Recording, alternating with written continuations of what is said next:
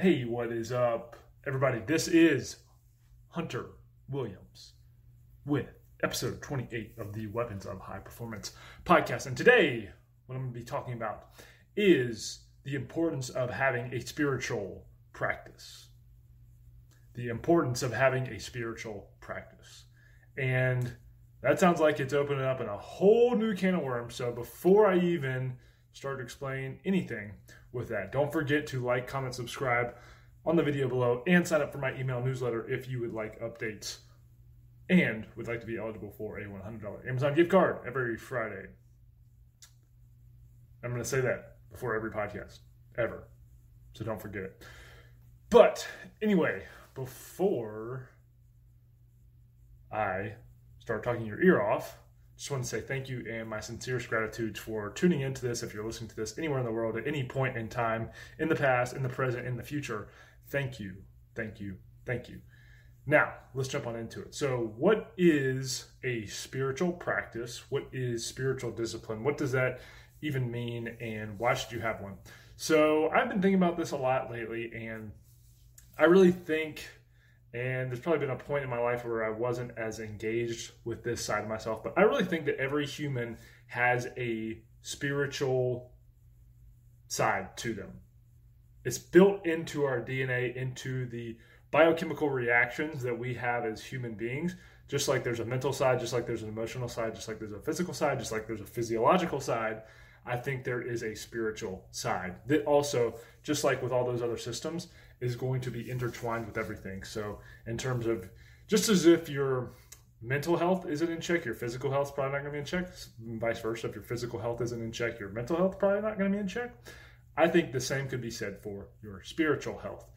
And as an overall person that wants to be a higher performer, which is how I'm striving to be, and is what you are probably striving to be as you're watching this, it is very important that just like with any of those other areas of your life, that you have a practice in place to help you become better, that your spiritual side also has a practice in place to help you become better. And I don't think that's something that we can escape as, as humans. I, one thing, and regardless if it's in the fitness community, the health community, business community, whatever it is, that I think a lot of people will take for granted and not talk about is this idea that we do have a spiritual side. So someone can be optimizing themselves to the nth degree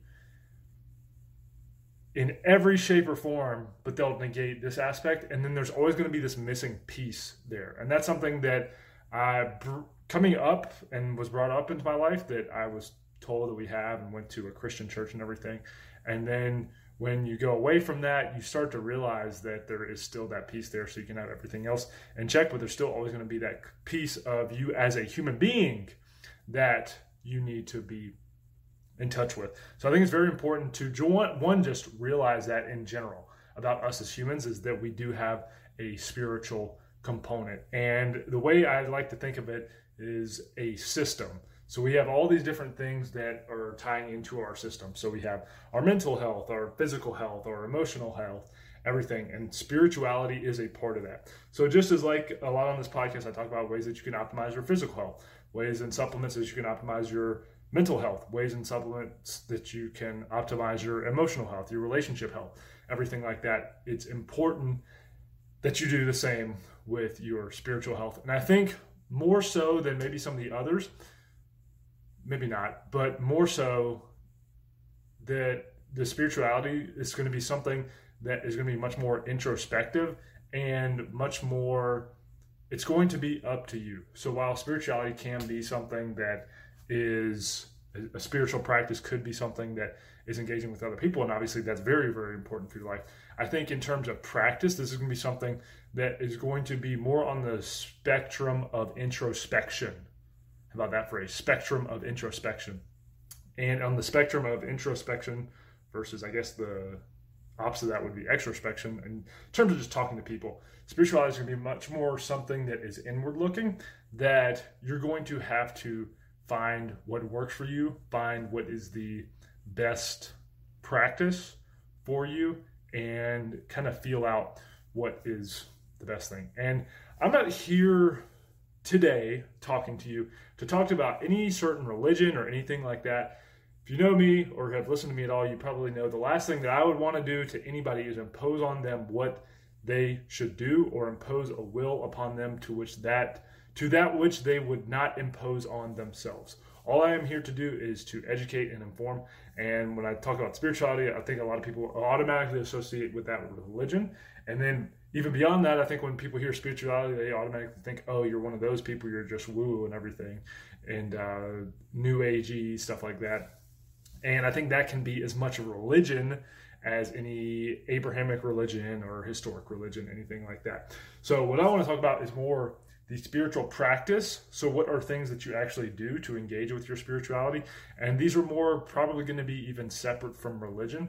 It's more trying to get in touch with your higher self. So, that would probably be more of an appropriate thing. Is I think a lot of people, if you can disassociate spirituality with religion, think of spirituality as more in touch with your higher self, which religions in effect will try to help do, but it's something that you want to make sure that you're focusing on as a person to get in touch with kind of the person you knew that was always there, if that makes sense, from the time you were a little kid up until you, when you grew up until now. Um, just getting better in touch with the person you knew that was always there. So, what does spiritual discipline look like? Well, I think, and this is from my research and everything, one, you have to be conscious of your own thoughts and processes. So I read two books actually by a guy named David Hawkins. One's called Letting Go, and the other one is called um, Power versus Force. So Letting Go and Power versus Force. And the whole premise of these is that in order to transcend your ego and to reach your higher self, you want to raise your consciousness level. You want to raise your consciousness level to one where you're in the, a lot of people are around desperation, fear, anxiety, frustration into love, which is service to others. So you want to transition across that spectrum in your life. And hopefully in your life, you make the gains from being selfish, self centered, and egotistical to ultimately caring about others as much as possible. And one thing that I took away from this is no one person, no one thing, no one whatever can make you do this. This has to be something that is done on your own accord. So it has to be something that you look into yourself and say, I need to change this now. And there's a really interesting analogy in that book that he talked about, which was the, the founder of Alcoholics Anonymous. And what's really cool about AA, I've never been to a meeting myself or anything. Um, I hate alcohol to be honest. But um, anyway, uh, the founder of AA went on this journey and he had talked to numerous doctors and everything across the country and then realized that the missing piece of his battle with sobriety and then ultimately helping people with their journey to sobriety is the spirituality aspect. And what was crazy about that is it wasn't anything that anybody could have been forced into. So it wasn't like a religion where they, and I mean, it could have been religion for some people, but there wasn't one definitive religion that said, okay, this is the way, and then you're going to be cured of your alcoholism from here out. It was the process of someone being able to step outside of themselves, so become the third party observer of their own life, and then realizing what they were doing to themselves, and then understanding the higher self wouldn't want you to harm yourself in that manner and then using that to propel forward and becoming secure in your inner self to make the right decisions that you know are the best for you. So I think the first key, if you look at spiritual practices, is becoming aware. So becoming aware that you are not your body, that you have a body. So I'll say that again. Be aware that you have a body, but you not you are not just your body. So yes, you inhabit a body, and I know that sounds a little metaphysical, new agey, but think about that. Your consciousness is not necessarily your body. Your consciousness is in your body, but it is not the body. And once you can realize that, that allows a whole new framework to open up where you start to understand spirituality in terms of getting in touch with the higher self. And there's actually very tactical ways that you can implement this. So, for me, one thing that I've read in a bunch of books and everything, and I was like, okay, I got to start doing this because it keeps coming up into my life. So, whatever is out there in the ether, every book that I was reading and everything kept telling me I had to do this, and it's actually journaling. So, what I do in the mornings is the first thing I get up and I journal. And what is neat about this is it actually, whatever it is, the process of having to take ideas that are in your head and put them down on paper, whether it's typing or whatever it is, the process of actually doing that forces you to become that third party observer to your own thoughts. So you you are forced when you do that, and whether you hate writing, if it scares you, or you love writing, I kind of enjoy it, but it doesn't have to be something that you love to do. The very process of doing that and taking those ideas into your, that are in your head and putting it out on paper is helping you and developing you to have these pathways in your brain that allow you to see yourself as a third party observer. And what does that do? Well, it helps you get closer to that higher self because you start to understand that your ideas are not necessarily you, but they're something that you can control and that you can package up and put into the real world. Even if it's just as simple as putting it down on the paper, the act of doing that gets you closer and in touch with your higher self. So that's one thing that I think is huge being able to journal. And if you just did that before you look at your phone in the morning, before you do anything else and inundate yourself with the stresses of the day, just take time to sit down and journal out your thoughts, even if it's just five minutes, 10 minutes, even if it's just 100 words. Doing that, in my opinion, sounds crazy, but has put me more in touch and become a, almost to the point of a spiritual practice where I've been doing that. So again, one of those things. It sounds kind of crazy, but I would advise you just try it, see how you feel, and uh, go from there. Another thing that I think is important is the idea of meditation, and that is a whole new can of worms word that you could get into and everything but I think it's very important. And there's thousands of flavors of meditation. I think one of the most important things is that you find what to me meditation means finding something for you that allows you to feel most like yourself. And for me, meditation is not going to be out on a ledge somewhere on the top of a mountain for 24 hours a day, just sitting there contemplating the meaning of life that would be. Although that would be a cool experience. And I would like to try that maybe sometime. But I think meditation is again the ability, just as with journaling, you're taking your ideas and you're putting them, you're taking out time to put ideas onto paper.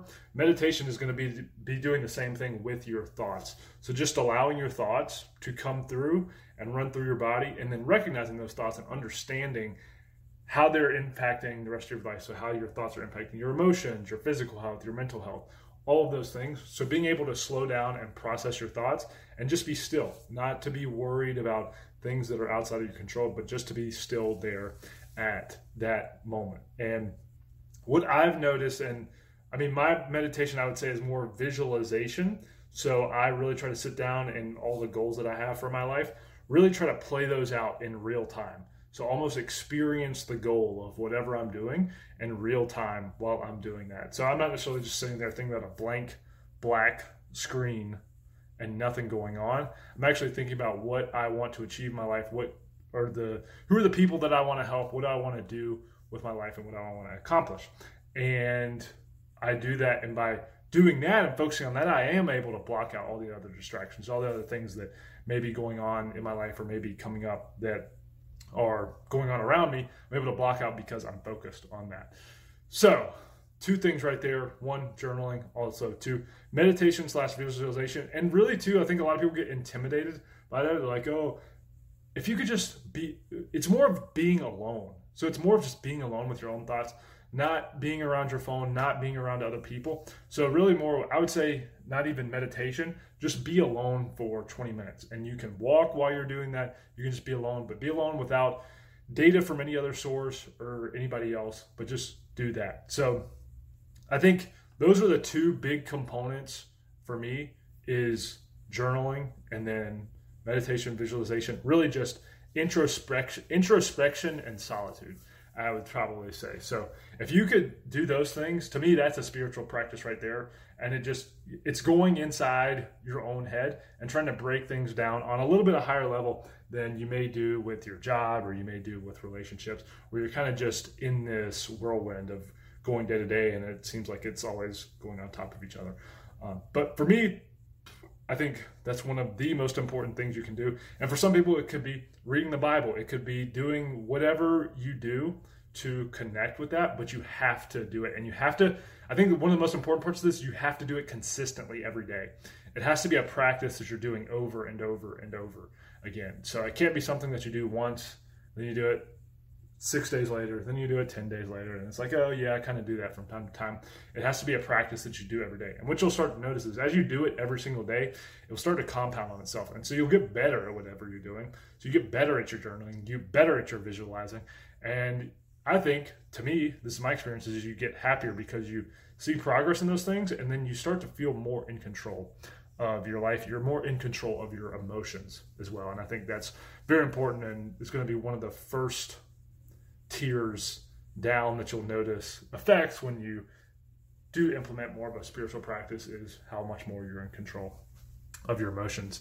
Uh, but just to break down why this is important for people that want to be high performance, I think it's someone that if your goal is to be as high performance as possible in whatever field or whatever type of thing you're doing, you you have to be